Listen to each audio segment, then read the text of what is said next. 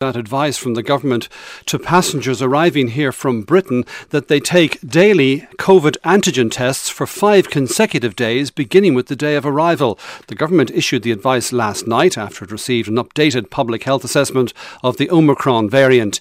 It's also urging people to take account of their overall health, their vaccine status, and the spread of Omicron in other countries before they decide to travel. Let's talk now to the Chief Medical Officer, Dr. Tony Holohan, who joins us. A very good afternoon to you, Dr. Dr. Holohan. Welcome to the program. Brian. Can I Thank ask you. you. Can I ask you what you led, what led you to give this advice to the government, in particular in relation to people planning to travel here from Britain over the next number of weeks?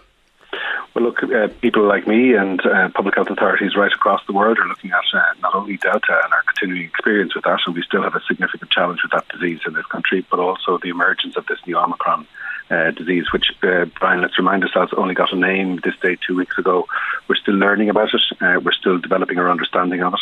And the measures that, be, that are being taken and advised in many countries are being advised often on a precautionary basis as our level of understanding uh, increases. Uh, we have to remember that the measures that we have in place uh, in, in terms of uh, prevention of transmission of, of uh, Delta will have the same effect in helping to prevent transmission of Omicron. The boosters that we have on top of the vaccine, uh, all the early evidence suggests will have a good effect, in, in particular in, in preventing the severe effects of Omicron as it does Delta infection. So that's all encouraging, but it does underscore the importance of us continuing to observe those basic public health measures uh, we're 14 days away now from Christmas Eve, so people will be thinking about trying to keep themselves safe, uh, thinking about meeting up with other members of their family, and particularly people who are in vulnerable groups. Uh, uh and the measures that you take now uh, will help to reduce that kind of risk. So uh, people who've got symptoms need to stay away and to self-isolate and get a PCR test, not engage in socialisation or attending in the workplace or, and so on. Mm-hmm. To try and reduce uh, contacts as much as possible, and to remember the basic public health measures around keeping distance, uh, keeping indoor spaces in particular well ventilated, uh, and, and, and using masks, and in particular working mm. from home. All these measures will be important in the face of Omicron, just as they are in terms of in terms of, of Delta. But why this uh, specific advice f- for people coming from Britain? They'll, they'll already have had a, a, negative PCR test before they, they get on the flight, or certainly before they, they, they, they enter the country, yeah. one, one presumes. But you're saying uh, five consecutive days of antigen tests. Why? why and why, why uh, Britain? Well, we can see that uh, many countries now are beginning to report on their experiences in relation to Omicron, just as we are ourselves. We've picked up six through whole genome sequencing in this country. Uh, Britain, and you'll have seen some of the statements that were made at official level, both in the Commons and elsewhere uh, uh, in England, but also in relation to Scotland, has identified that they have a significant challenge with widespread community transmission. I think in nine of the 14 district health authorities or regions in Scotland, for example, and in many regions of England. Uh, uh, and there are, and we expect that that, that that pattern uh, might repeat itself in other countries in Europe. But at this point in time, the UK has identified it is itself has a significant challenge. Mm-hmm. Uh, and I think, as the Taoiseach said last night, people's understanding of and like, exercising a high level of, of, caution as people travel. We've always said that engaging in international travel is one of those activities that does involve higher risk. It will involve engaging with other people uh, and potentially coming into more risk and contact with the disease. So the responsible advice for anybody who's thinking of traveling is to be aware of those potential risks, take them into account in the decisions. Uh, and we think then that having measures in place that increase the, pro- the possibility, if a case is imported, mm-hmm. of picking up that case uh, uh, uh, is really important. And so the things that, that, work in terms of protecting up that, that case is a person who's arrived here being aware that if they develop symptoms, they immediately self isolate and get a PCR test. And when they come here, they start on the day of arrival uh, with a PC with, a, with, an antigen test and keep that up for five days. And if their antigen tests stay negative, and if they stay uh, without symptoms, uh, um, th- th- then that will be fine, as it were. But, uh, but we think that those measures w- will greatly increase the chance of us picking up further cases uh, that, that, might arise through importation. Yeah. Are you, though, suggesting that, that people who are intending to come home from Britain over the Christmas period should, should perhaps think again, maybe postpone or, or defer their travel plans? Well, for, for individuals, people will make different risk assessments depending on their individual circumstances. It's important that people will be aware and understand what the pattern of this disease is, and it is changing, Brian, on, a, on, a, on an almost daily basis. As I say, it's only two weeks since we really began to uh, uh, uh, um, this disease was first named. Uh, we've only known about mm. it hmm. for a short period of time. A number of, of, parts of the world now beginning to report widespread community transmission. Uh, the UK, not exclusively so, but is one of the early countries that has reported uh, widespread community transmission. We clearly have a close relationship uh, through travel in the terms of the common travel area. And as the Taoiseach said last night, raising people's uh, awareness to understand, to exercise a degree of caution, build that into, because we, we talk all of the time about the importance of people making an assessment of their risks. Mm individual circumstances for, for, for, individuals will vary. Yeah. People need to take into account their vaccine status, whether they're likely to be meeting up with other vulnerable people, what level of socialisation they intend to engage in. All of those kinds of things bear on any decision that, that, that individuals should make. What we're advising is that people also need to take account of travel involving areas where there is reported high levels of community transmission. And unfortunately, the UK is one of those regions right now.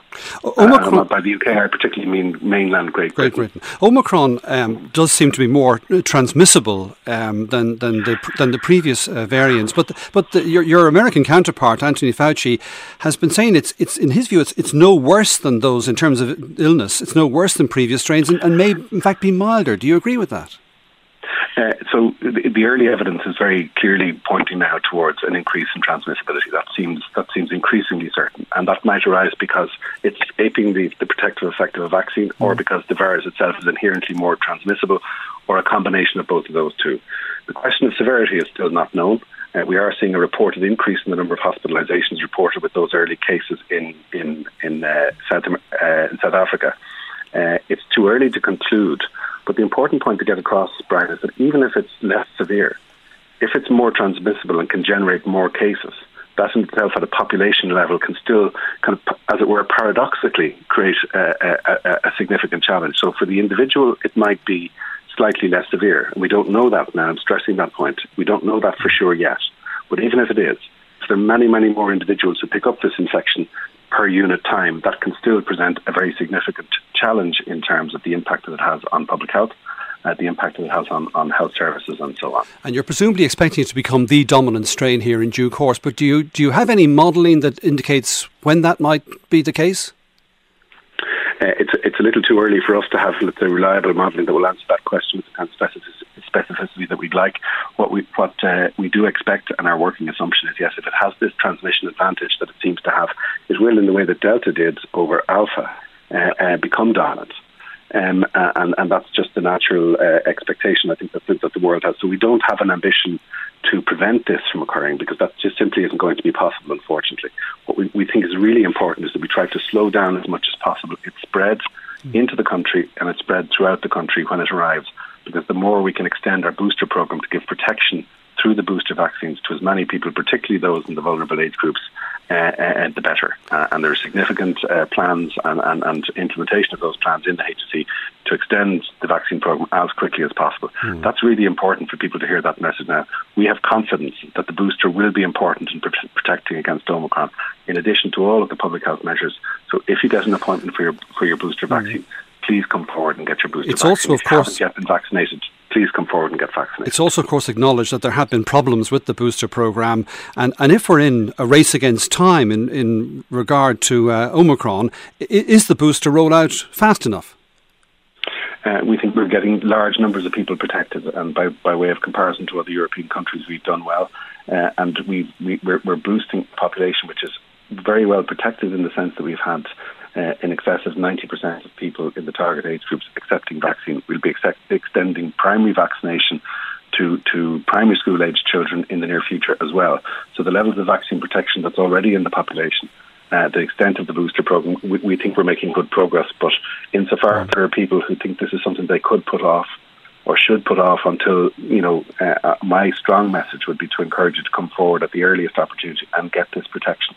Uh, all of the all of the evidence seems to be that the Omicron Omicron will spread more quickly than we've seen with Delta.